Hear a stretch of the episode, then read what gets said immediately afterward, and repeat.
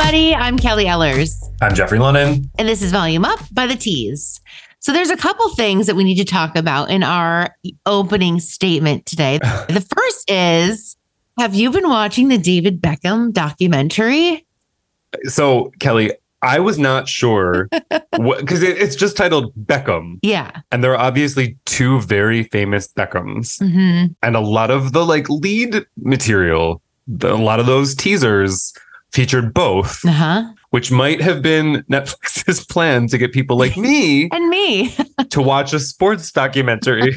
Um, because I was not expecting four episodes about David Beckham specifically. right? So let me start there. Okay. Did you did you realize that you were getting in to a, a sports doc? No, I didn't. And honestly, I I I'm not all the way through it yet, so don't spoiler me out. If I don't know.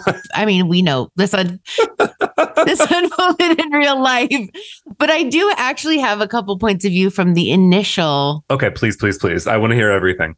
Okay, so you know, I feel like maybe this is just in my world, but but you know, he snagged her back in the day. She was the big deal. Oh, she uh, absolutely. And that I thought was an interesting again, why I thought this was going to be a series about the Beckhams plural, Yeah, like Beckham, but but I mean, she was way the bigger of the two. way out of his league.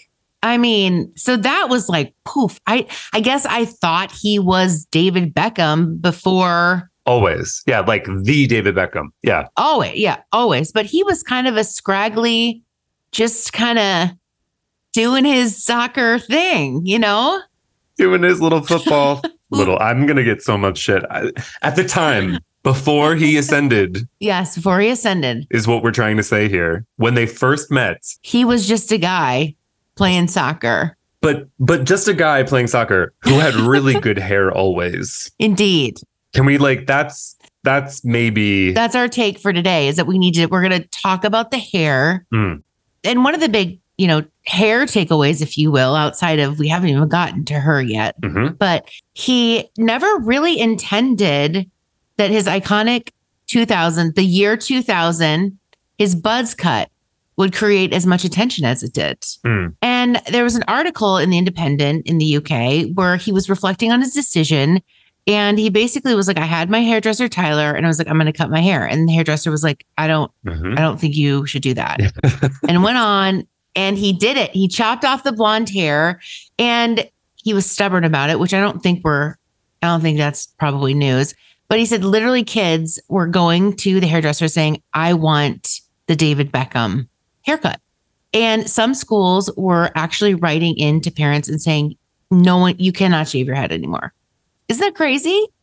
yeah watching that part was wild to, i mean really anytime we're like looking 20 years back it's like how far have we we've come We've come. like how is a buzz cut Mm.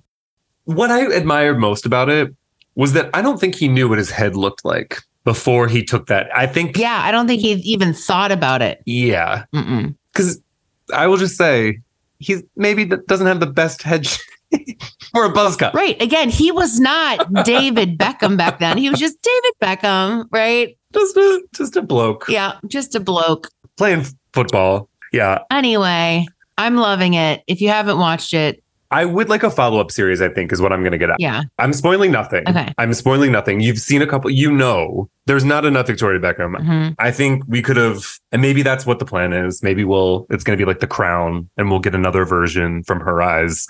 Um, because her hair journey, Oh, I mean, talk about some iconic looks, some looks. like not all good, Not all good, but all of them noteworthy. I think one of them is coming back. So, according to Glamour magazine, there is a new trend out there called wait for it, the Tendy. Ugh. The Tendy is a tiny hair upgrade that all of the celebs are doing, otherwise known as Kelly in her 1997 from updo Everything's back. with the tight updo and the one tendril, Just little wispy, now named a Tendy. tendy. What do you think about that? I do not care for that name. I mean, I know that we've got to like have a, a thing for everything. I guess like better that than like peace. Yeah. Like it's a tendy. It's it, it's descriptive. yeah, like I, I get what it is. Yeah. It conjures an image. They've done their job. Mhm. It is kind of gross, but I do like the look. Yeah. So, I mean, you talked about it. It was a big deal for you for Prom. high school dances. Would you revisit? I Would you have attendee in 2023? no, I don't think there's any way where you're gonna see my hair tightly pulled back and one tendy. One. It's just not the 2000s. You know, they're saying that this was trending in the 2000s. Well, I want I beg to say it was as early as 95, 96. Look at that. Look at that. And I don't need to go back to my high school years. I'm just going to stick with my my Regina George chuggy side part and call it a day. Calling it a day. You heard it here. Um, no snatched ponies. We've discovered that based on last last pod, and no tendies for Kelly Ellers. Um, Moving on. hmm yeah, Yes. we got it. We got it. Okay, trend alert check. On our last episode, I talked with Ruben Carranza. Ruben is currently the group CEO and member of the board of directors for three hair companies, Amika, Eva NYC, and Ethique. With an extensive and impressive career in the beauty industry, Ruben has worked with brands such as Pantene, Olay, CoverGirl, Clairol, Wella, R&Co, Oribe Hair Care, Becca Cosmetics, Pulp Riot, Olaplex, and now Amika, Eva NYC, and Ethique. Quite a list. It was a great pod. He is a friend of the pod and a personal friend. So thank you, Ruben, for joining us. Make sure you subscribe, rate, and review, and follow us on Instagram, Facebook, Twitter, YouTube, and TikTok at Read the Tease, and send in questions to volume up at thetease.com. Do it. This week, we're talking with Brandon Hutchins. Brandon is practically a lifelong student of marketing, a passion he's been cultivating since creating his own company right out of high school. It's this initial interest that blossomed into a 14 year career in professional sales and marketing across multiple industries. Brandon currently serves as Beauty Industry Group's president of professional brands, leading a team in conceptualizing, coordinating, and maintaining successful marketing and advertising campaigns throughout the worldwide beauty supply market. So we just talked about this incredible guest who's going to be speaking about all things global, but let's talk a little bit about the local. Um, we just got word uh, that Denver Fashion Week is looking for hair stylists and makeup artists. Um, I didn't necessarily think that Denver had a fashion week, but this is a really incredible opportunity, particularly for listeners out there that are, you know, inspired by some of the guests we've had on the podcast before um, but not in some of the places where things like New York Fashion Week happen. Uh, so, Kelly, what do we know about this? So it's coming right up, November 11th through the 19th, and there's limited spots for pros and creative hair and makeup artists still available. Each of the designers is going to have 10 to 20 models, which that's quite a that's great. Um, and if you head over to 303magazine.com, you can sign up there to be part of it. So I love again that they're offering this out just like hey are you in the denver area do you want to get a portfolio do you want to build your skills because again we as professionals may think that a fashion week is unattainable but here you go denver stylists Hell yeah. let's get after it And Denver's not that far. If you're in the Southwest or the Midwest or the West Coast, you can get in, make it happen. in and out All right, let's talk about things that are trending on our site. Our editorial team has been hard at work this week uncovering industry news, looking into trends, and diving into brands that you don't know but should. And here are some of our favorite headlines. First up, R&Co just launched a blowout balm and shaping balm that you'll want to use on all your clients. R&Co's already impressive product lineup has just got two exciting new additions. Allow us to introduce you to the Hot Spell Thermotech Blowout Balm and Grasp Intense Hold Shaping Balm. Both of these balms are guaranteed to become must haves for stylists hoping to style sleek looks for their clients or just keep hair protected from heat damage.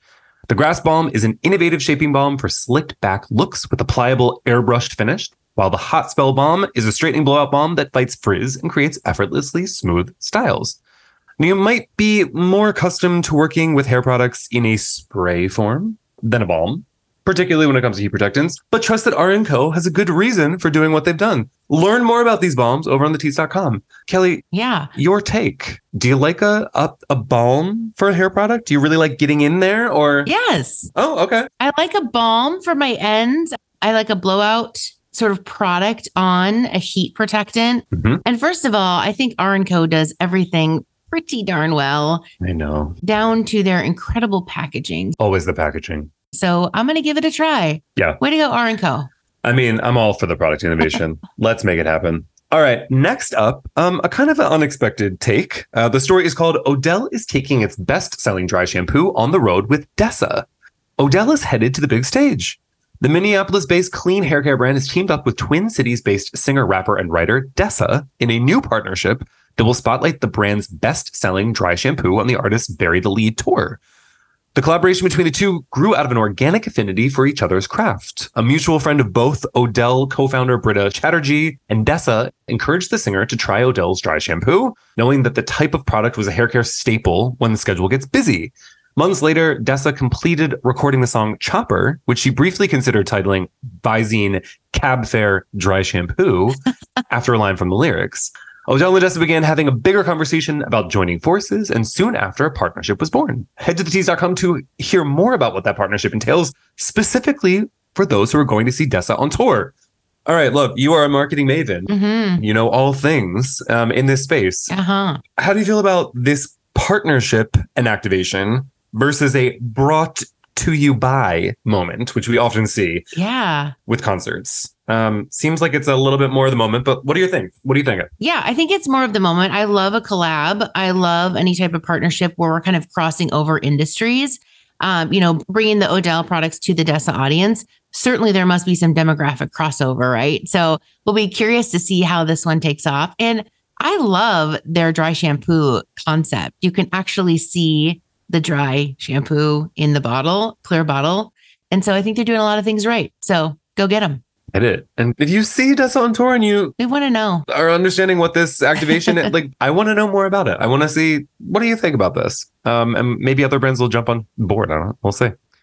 All right, next up, last but certainly not least, Sexy Hair brings the magic of the metaverse to hair care with its latest launch. Ready to create the hair looks of your wildest dreams? Achieving larger than life hair just got way easier thanks to the launch of Sexy Hair's new Metaverse collection, which features the brand's cult favorite Spray and Play Harder hairspray in two limited edition fragrances. Inspired by the fantastical nature of beauty in the virtual world, this otherworldly hair care collection invites hair lovers to take their hair to a whole new world of volume.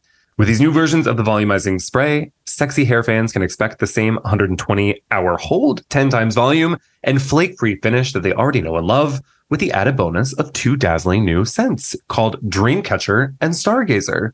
More on thetease.com. Kelly, the question is Yes. which one are you more into? Dreamcatcher, Stargazer, your take? You know, I'm definitely more into the stargazer. I'm just going to go that way because, you know, of the dark hair on the illustration. And I love sexy hair. I think the more volume we can get, yes, all around, yes. Turn it up. I mean, they're on the right podcast for that. Um, I'm all about the idea of limited edition packaging, Yeah. fragrances, formulation. Yes. But did it have to be the metaverse? Is the question that I've got. Um, can we leave it alone? Do we need to get into the metaverse? Is th- this is more a, a Who's in the metaverse right now? because there's not necessarily a tie-in to the metaverse here, um, other than the name. Oh, And so I'm one. I'm just you know, can we just leave the metaverse be? yeah. Can it just? They just go I I just wonder. just wonder. I'd like to. gallivant around in the metaverse. Okay. As always, so much going on over at thetease.com. Thank you to our hardworking editors. We are proud to publish stories that salon pros and consumers care about. Next up, my interview with Brandon Hutchins.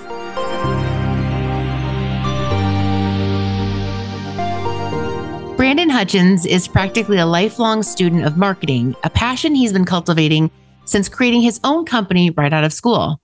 Back then, I wanted to know what motivated people to call me after seeing my advertisements, he said, and more importantly, what kept them coming back. It's this initial interest that blossomed into a 14 year career in professional sales and marketing across multiple industries. Brandon's experience is robust, showcasing proven abilities in direct technical sales and marketing strategy and implementation domestically and internationally. He's a people person and multilingual, two skills that have served him well in creating and maintaining international marketing and distribution channels in his various positions. Brandon currently serves as Beauty Industry Group's president of professional brands, leading a team in conceptualizing, coordinating, and maintaining successful marketing and advertising campaigns throughout the worldwide beauty supply market. It's a position he enjoys because he's constantly afforded opportunities to learn and discover new marketing trends. In a field that can be fickle and indefinable, Brandon's focus is unwavering. Create crisp and organic marketing campaigns that resonate and create growth. What interests me is how it all just comes back to people and the relationships you create with them, he says. there are always new theories, this year's hottest marketing trends and new advertising tactics. But ultimately, people just want a good experience with a good product or service. All right. So today on the pod, we have Brandon Hutchins, and we are so excited you're here. Thank you for taking the time for us on this lovely day. It looks lovely where you are, right? Oh, it's amazing. Yeah, really great weather. Uh, I think this will probably be the last of the great weather for the rest of the year. So we're trying to, all right, we're trying to take advantage of it. But no, thank you for having me here, Kelly. Really appreciate the opportunity and looking forward to a fun conversation together. You got it. All right. So if it's going to be the last day, we'll we'll get through this. We'll hustle through this for you. Yeah, good. All right. So we're going to start at the beginning. Tell us a little bit about your background and how did you get your start for where you are today? Yeah, so I um, I did not grow up in the beauty industry. Uh, you know, I grew up with some sisters, so certainly had beauty products around me all the time. But that wasn't where I grew up. My my background really is in digital marketing, and so I had uh, you know throughout my career worked on a few different projects with startup companies and in other digital type environments, and was fortunate enough uh, about 13 years ago to get introduced to a gentleman. His name was Logan Woolley and his partner at the time was Derek Porter, okay. and they were starting up or had started Beauty Industry Group, who's who I work for today. And uh, at the time, they didn't have an in-house digital marketing team, wow. but they were looking for more help. And so we were kind of at the right time in each other's lives. And I was fortunate enough to go work, uh, start working with them about 13 years ago and uh, have been doing marketing. But then, you know, throughout the years, have also transitioned into sales and administration and some other things uh, for Beauty Industry Group. But that's really where I kind of got my first uh, start in the beauty industry and really have come to love it, you know, over the last decade or so, just getting to know so many wonderful people within the industry, both on the professional side and and on the consumer side. Yeah, you know the saying once you start or once you get in the pro beauty space, it's hard to leave, right? Do you concur with that? Oh, absolutely. Yeah. You, in fact, I, you hear a lot of individuals talking about it being kind of a generational thing. Yeah. Right. You have these distributorships or these manufacturers or a salon that is now on their second or third generation. I think it's very true. And I think it speaks to the industry on the creativity, the diversity, uh, just the really hardworking individuals that make up the industry really help to make it something that you don't want to leave. Yeah. Uh, you can't imagine yourself doing something in another industry just because of all the good people that you meet. Yeah, I grew up, my mom was a salon owner and stylist for 40 years. So for me, I was the one dusting the shelves and, you know, answering the phones for my for a chunk of my childhood. And so I always put this industry on a pedestal. And one of the things that the Tease, what we're trying to do too, is ensure that everyone from your grandfather to your guidance counselor knows that a career in the professional beauty industry is a viable one. And you can take a lot of different paths to get there. Um, your path has now led you to Beauty Industry Group's president of professional brands. Can you tell me about that journey, starting off in kind of digital and working your way up? Yeah, well, and I think it's a story that's like a, probably very similar to a lot of individuals in the industry that you start somewhere, just like you dusting shelves. that leads to one thing and another, and now all of a sudden you're you're hosting a podcast, which is fantastic. Yep. Um, my journey, like I said, started 13 years ago uh, in digital marketing. At the time, there were five individuals within our organization, so it was a very much a startup company. You know, it was very young at that time, very nascent. And it was one of those environments where everybody did everything you wore multiple hats. You would sweep the floors, you would dust the shelves, you pick up the phone. It really was whatever was needed at that time to be successful. And we at Beauty Industry Group have been fortunate enough throughout the years to find some success and to be able to partner with some really great individuals who have helped us, you know, transform into who we are today. And, and so my journey was starting out really in that digital marketing space. And then over time, uh, you know, Beauty Industry Group uh, as a company uh, owns and operates 14 different brands of hair extensions today. And so companies that you'd be familiar with, like Bellami or Halo Couture or Donna Bella hair extensions, and you know that list is is is quite long at this point. But I had the good fortune over you know throughout these years to be able to be associated with those brands, and have actually ran a few of the brands. So from a commercial perspective on sales and marketing and education. I've been at the trade shows. Yeah. I've you know interacted with salon professionals, interacted with salespeople, educators, and have really kind of gone through the gamut of different roles that I've been able to hold throughout those years. And that's all really helped me to gain the experience that I needed to be in the role uh, which I'm in today. Yeah. And that is overseeing all of our brands that primarily sell directly into the salon professional space. And so a lot of the knowledge that I've gained over the years about the salon professional, what makes a consumer experience so different in that salon environment and how we as a manufacturer can help facilitate, you know, some really great transformations behind the chair are some of the things that were kind of important as I gained some experience and kind of came up through the ranks. Yeah, that's amazing. And I I love your modesty, how you said we've had some success and then continued on to say 14 brands in the hair extension space. I mean, that's quite a that's quite a feat. That's a lot of different brands, a lot of, you know, similarities but a lot of differences, right, within those 14 brands. Yeah, absolutely. And and if you think about larger organizations where maybe they ha- they own and operate multiple different brands, Yeah. normally they're within different product types. Categories. Yeah. You know, you might have color and you might have hair care. You maybe have some tools. Uh, maybe you have some bond building treatments. We're, we're probably one of the only, if not the only, organization that's really stuck at least up until this point in one category and really sought to become the experts. And you know, we're we're learning and adapting every day, but having that many brands that we are able to be associated with really helps us to be able to think differently and a little bit more broadly uh, about that particular category. Yeah, and one of the things you'd mentioned before we hopped on the recording, and that um, you know we we've met a, a handful of years ago, and one of the things that stuck with me was you had mentioned that each one of the businesses or each one of the brands you allow the business leader to run it run that brand as if it's its own business unit, and I always thought that was really interesting because too, like you mentioned, having that many different brands rolling up to one sort of all company brand, I thought it was an interesting, smart way of looking at it. Yeah, it certainly is different, isn't it, Kelly? Yeah, it really is. I don't know if it's smart or not. Well, it's proven to be smart from from my perspective. yeah, it is. It is really interesting, and you know, people often ask us, "Well, why do you have all the brands together if they're just running independently?" right. And you know, I'm sure we'll get into some of the topics about ethical sourcing and sustainability and some things like that. But Yeah. some of those really difficult things to do within business or within our society, it's really difficult to do if you're doing it on your own as like an entrepreneur hmm or as a startup company. And so it really takes bringing together multiple people, multiple businesses to be able to have an influence on the market or influence in manufacturing, Yep. as an example. And so while all of our brands have really kind of been themselves and have created their own identity within beauty, uh, we we still have a lot that we do on the back end where we're we have a lot of camaraderie, a lot of collaboration, things that help us become better as a whole. Even though in the market, Bellami, for, as an example, is very well known for what Bellami does. Yeah. Halo or a Babe Hair Extensions is really well known for what they do in the market, and not everybody really recognizes that on the back end they've got this organization that helps with sustainability and ethical sourcing and other things. Yeah. It's like this was scripted because my next question, we're going to move into sustainability. So, Beauty Industry Group has a large focus on sustainability. Can you tell us where that commitment stems from?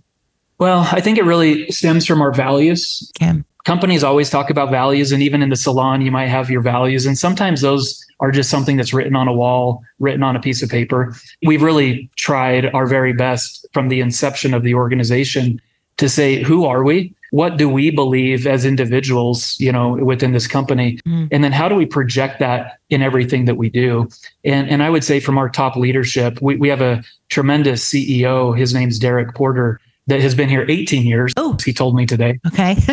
I thought 13 years was a long time, but uh, he's been here 18 years. And, uh, you know, it really speaks to the type of caliber of individual he is. And then throughout all of our leadership and even going to each one of our brands, Yeah. we really try to put these values first and foremost when we do business. So we value people, we value hard work, we value ingenuity. There's many things that we look at when we establish who our values are. But one thing that we recognize very early on is that if we wanted to bring these values to our organization and help others uh, be able to benefit from that, is that we really had to get serious about what it meant to provide value in the markets that we do business. And it's not only here in the United States where we sell a lot of hair extensions, it's also in the countries where we do a lot of our manufacturing or our sourcing. It really is that kind of whole value chain that we wanted to provide value to as, as we recognize kind of the value of each of those individuals that help to produce the product that we sell today. And so we seek to put those values first as we do business in different places. We also wanted or recognized that by bringing these brands together, we became kind of the leading expert in the category of hair extensions. Yeah. And there's not a governmental agency that's saying here's what an extension should be or here's what you shouldn't do like you might like in a pharmaceutical world where they say here are the things that you can sell or that you can't sell Right. and so we felt like we needed to step up to the plate and become kind of that go-to source for everything hair extensions Mhm. and that translates all the way down to sustainability and how we make sure that this is the products that we source and the way that we do it is done in a way that is sustainable for a very long time to come Well said. Um, you know, hand in hand with sustainability, as you mentioned, is ethical sourcing. Why is that important? ethical sourcing is such a such a big topic isn't it Yeah, it is. So we come from a category within hair extensions where you have a product that's not manufactured like on a assembly line. Yeah. It's not just stamped out time and time again and it's something that you have a whole bunch of raw materials that are readily available. We have a product that's very uh, humanistic. It's a product that women either donate or sell their hair Yeah. in different parts of the world. And then that hair is cared for, it's treated, and it's transformed into these really amazing extensions that we sell in the salon today or or you know directly to the consumers. And that product has so much risk at times of being a product that was sourced unethically. Mhm. and because there's no governing body saying here's how you should do it. Here's what you do do or you don't do unfortunately it opens up uh, you know the room for there to be some bad actors in the world Yeah. and and so again, you know, as we talked about sustainability, we've also taken that stance that we want to be the ones that are setting the bar, setting the criteria of what is ethically sourced and what's not. And we actually invite other competitors and others in the industry to come along for the journey. Yeah. And we actually share with them what we're doing and how we're doing it because we would love all of our competitors to be doing the same thing Yeah. because we believe that if we can continue to contribute to a very ethically sourced and sustainable product that that not only benefits the industry but it benefits the consumers that are wearing the product uh, as well That makes sense. A rising tide raises all ships. Isn't that the saying? yeah that's exactly Yeah. we say that a lot and we really believe that Do. we really do Is there a technology or techniques that Beauty Industry Group is using to track with ethical sourcing? So there are a lot of techniques, and, and actually, you know, one thing that um, I, I'd recommend anybody that has interest in in further understanding like what really ethical sourcing means when it comes to hair extensions. If if you go to the Beauty Industry Group website, there's a link there where we actually have what's called a CSR report. It's a corporate responsibility report and re- sustainability report. And that report, we actually outline everything that we do from an ethical sourcing standpoint Wow. and, and that applies to each of our 14 brands. And through that, we talk a lot about the methods and the technologies and the different processes that we uh, utilize to be able to say that we have an ethically sourced product. Yeah. But just a few of those, you know, Kelly, that I think are pretty important to understand. One of those is that we we actually have a report or, or an audit that we go through with every one of our manufacturing partners, whether it's our own manufacturing or third party manufacturing. And we have what's called a code of conduct. Okay. And this code of conduct outlines what it means as a manufacturer or as a sourcing company of hair extensions to be in compliance with what we deem to be ethically sourced. And so it's a good working environment. It's fair wages being paid to those that are employed. It's making sure that underage individuals aren't employed by that manufacturer. It's making sure that the local laws are being followed by that company. And so we have this code of conduct and every year go through twice a year and audit ourselves these companies. Right. And then we invite a third party auditor that is completely independent of us and the manufacturers to come in and help assess to make sure that we're doing it the right way. And this has really helped us to align ourselves with companies that want to be doing the right thing. Yeah. And so we've actually had to stop some partnerships over time because they weren't willing to kind of comply with what we felt was important. It's also given us the opportunity to lean in as more of a, a partner with some of these companies so that we say, hey, we're going to do this together. We're going to invest together to make sure that we can get to the end state, which is, you know, complete ethical sourcing. And so that's one thing that we did early on and still do today. And then there's a host of technology from blockchain technology and other things that we include in that to be able to make sure that we can track along that whole process. Yeah, that's so interesting to kind of double click into because, you know, from a general consumer space, you know, do you know what type of extensions are being put on your head, right? You trust your salon pro, but it's important that salon professionals know that beauty industry group is taking all of these different steps because it can be a little bit of the wild wild west and i'm sure there are many bad apples out there because it is such a hot service right now right yeah well and, and, you know as i think as a consumer that's a good point that you bring up i think as myself as a consumer yeah and yes i want things to be ethically sourced i want to buy and purchase products that are sustainable I don't always take the time to really research them probably the way that I should. Sure. Because convenience and accessibility and the speed at which we get product today, you know, you order from Amazon and they Amazon just opened up a warehouse down the road from mm. where I live and I get product the same night I order it a lot of times.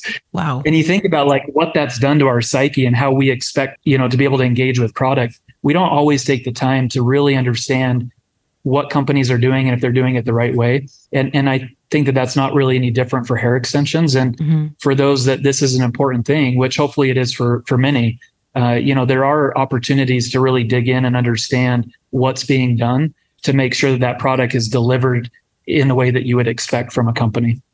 Well said. What are some points that stylists should look out for or some considerations when looking to hey, what extensions should I be using with my clients? Where did they start in the industry?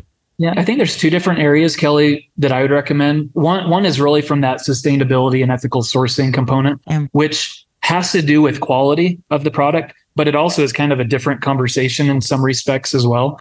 But just making sure that I'm purchasing a product from a company that I know is doing the right thing in, in the world. Yeah. Uh, I would recommend that anytime somebody says that they have something that's ethically sourced, that it's sustainable, that they just really take a little bit of time and understand what that means to that company. Because as I mentioned earlier, there's not really a governing body that says you can say your product is ethically sourced if you do these three things. These things, yeah. And if you don't, you can't say that. Mm-hmm. And so it's very easy for a manufacturer to say, oh, yeah, we ethically source our products, but it could mean something very different to one person than it does to another.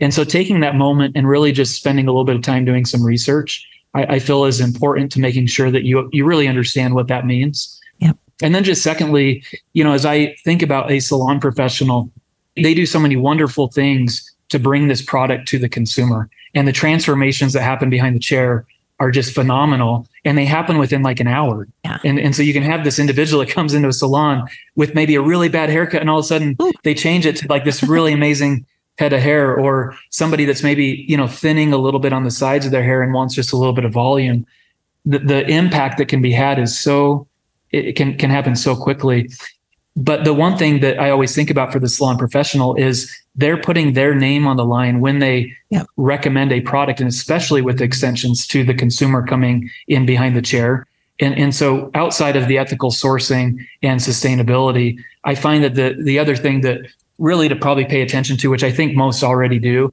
is just making sure that you understand the quality of the product and what quality means because there are a lot of different terms being used by manufacturers of why their product is better than another but really becoming familiarized with that terminology okay. and then making sure you understand what the product is that you're then put installing on that individual's head will go a long ways in making sure that you can protect your own credibility because you're putting the best quality of product on that person and then making sure you deliver the best experience to the customer. Yeah, wonderful.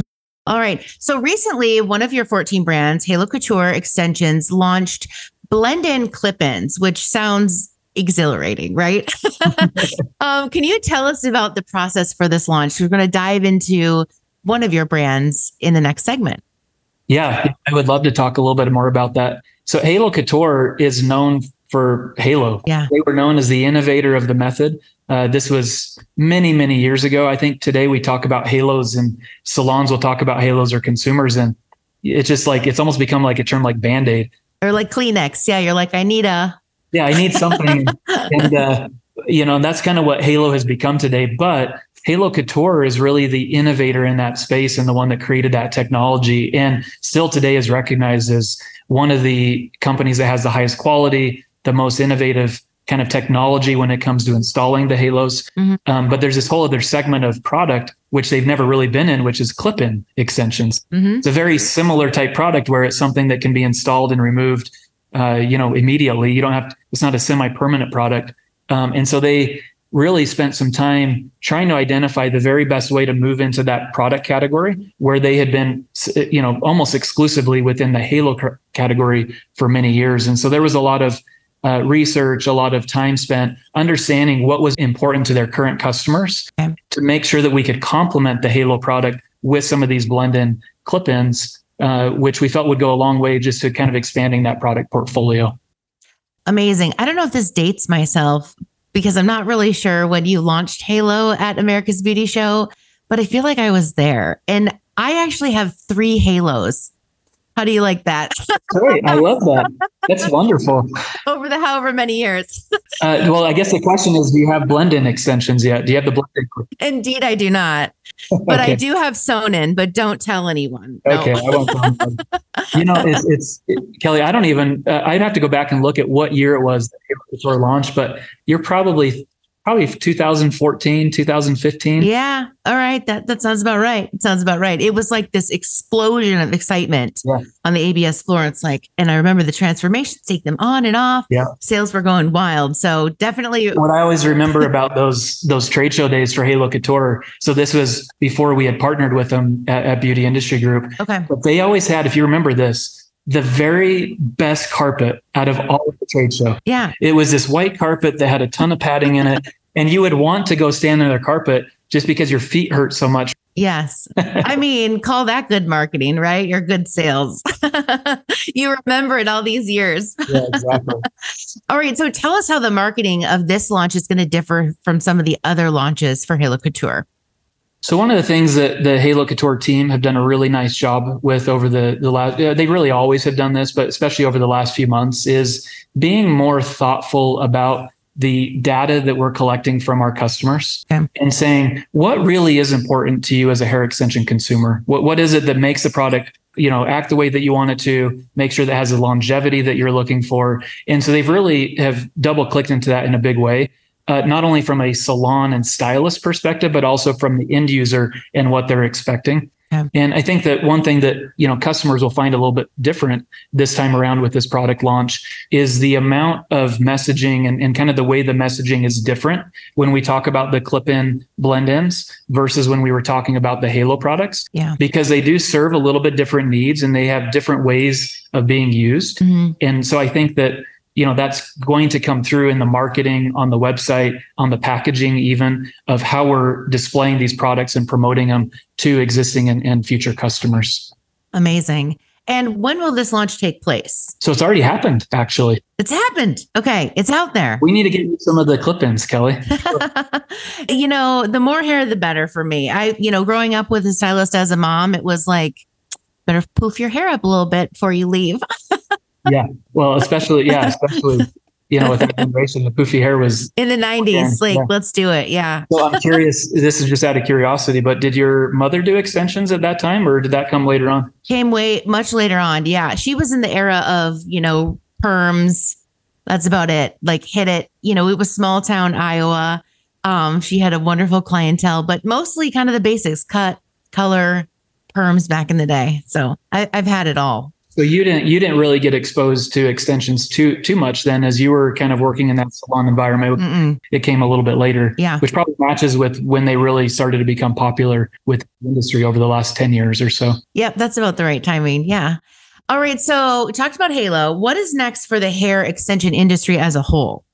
So there's a lot of, I think, exciting things going on within hair extensions. Uh, we just talked about this, uh, you know, and Derek, our CEO, he would he would tell you that when he started 18 years ago, uh, he he would go home after like working all day, and his wife and him would talk about is this a fad? Is this a trend? Yeah. You know, am I, is it going to be here five years from now? And I, I think for, you know, 15, 20 years ago, that was a real consideration that extension companies gave mm-hmm. was just, is this something that's here to stay? Yeah. And, and I think we can all emphatically say that this is a staple product within our industry. It's like color, it's like care. Yep. There's not as many individuals using it as there are color and care products today, but that number is growing.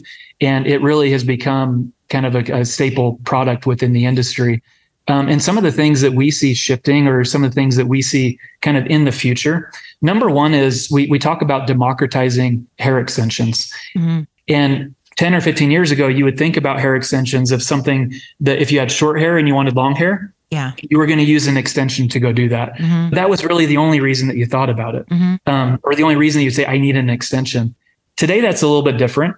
We think about it as I want to add a pop of color, Yep. uh, and I don't want to use a color treatment as an example. Yep. We think about it as I want to change my look for the night. Mhm. That's really popular when you look at like all these award shows and you see these celebrities with just vastly different looks.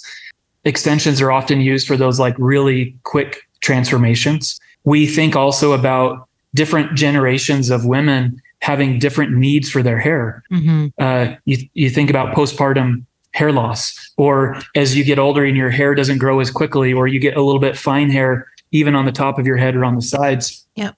These are all uses where hair extensions can be very helpful.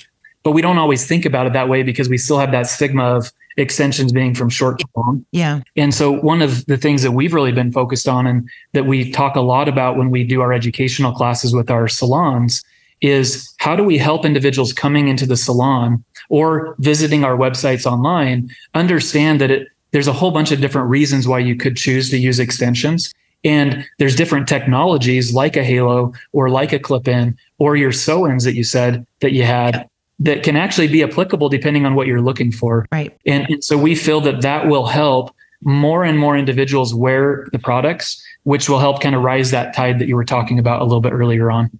Yeah, that's interesting. And it's kind of funny how we still call them extensions, right? Yeah. Because as you mentioned, they could be more like a filler or a color alternative or hair thinning and loss treatment, whatever it might be. But that word extension has stuck around.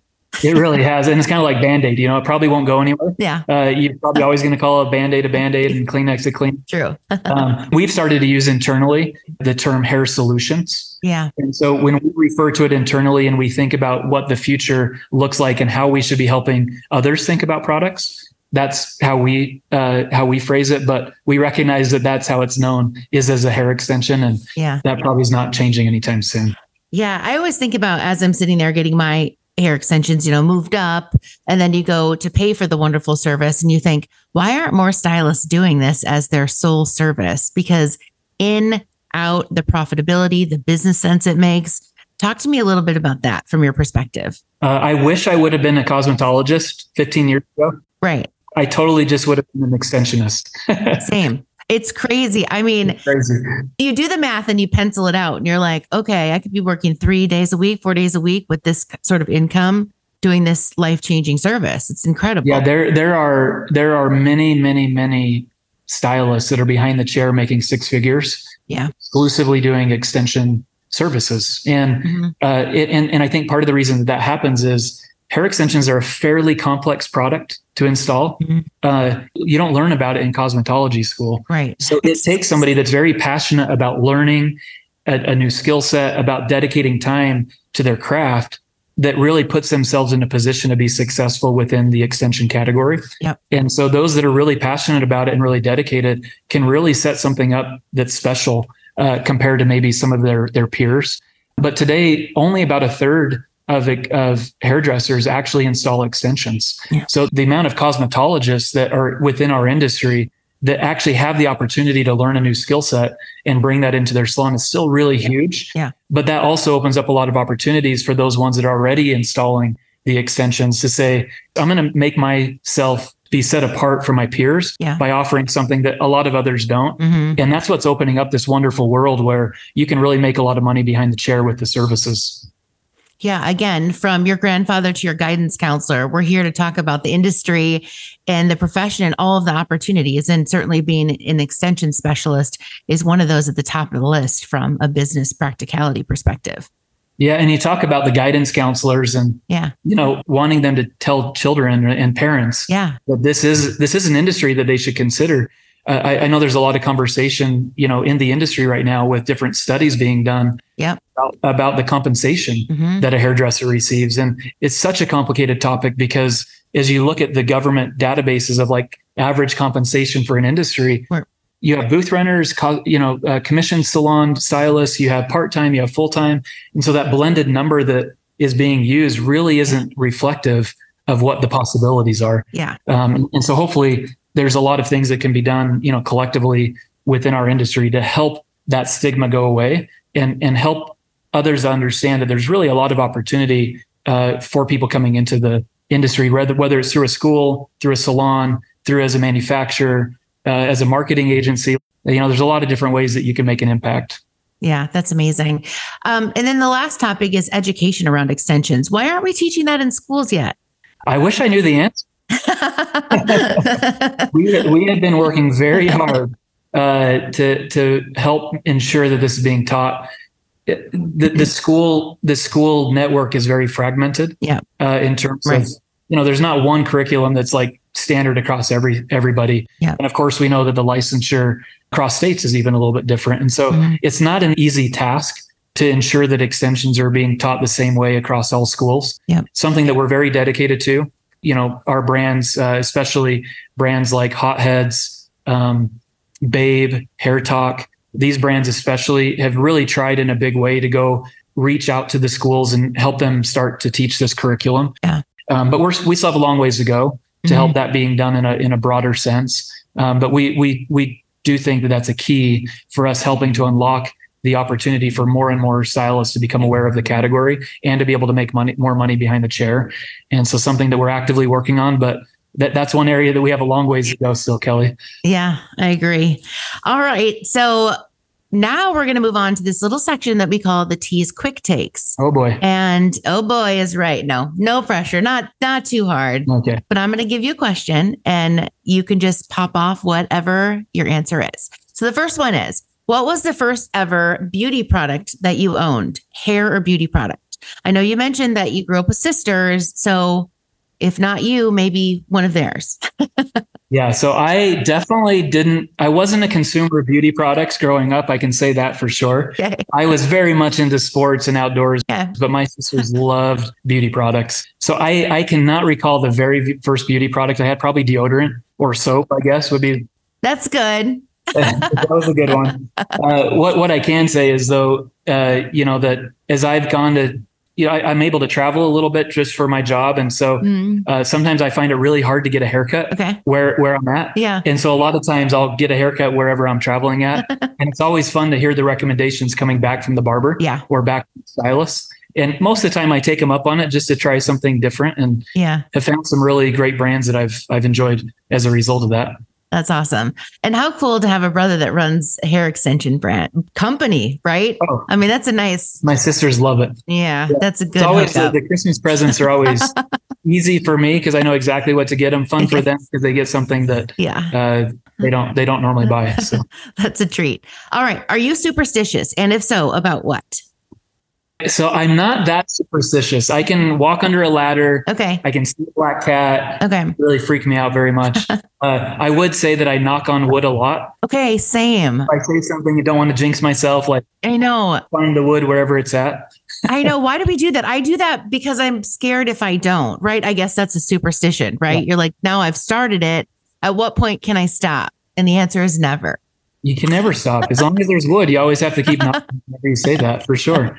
Yeah. Other than that, I'm not very superstitious though. Okay. Only knocking on wood. Got it. Who would play you in a biopic of your life? Okay, so I don't think I'm cool enough to have this person. Oh, come on. I don't think I'm cool enough. But if I could choose anybody, Uh-huh. it definitely would be Kevin Costner. Okay. Yeah. Classic.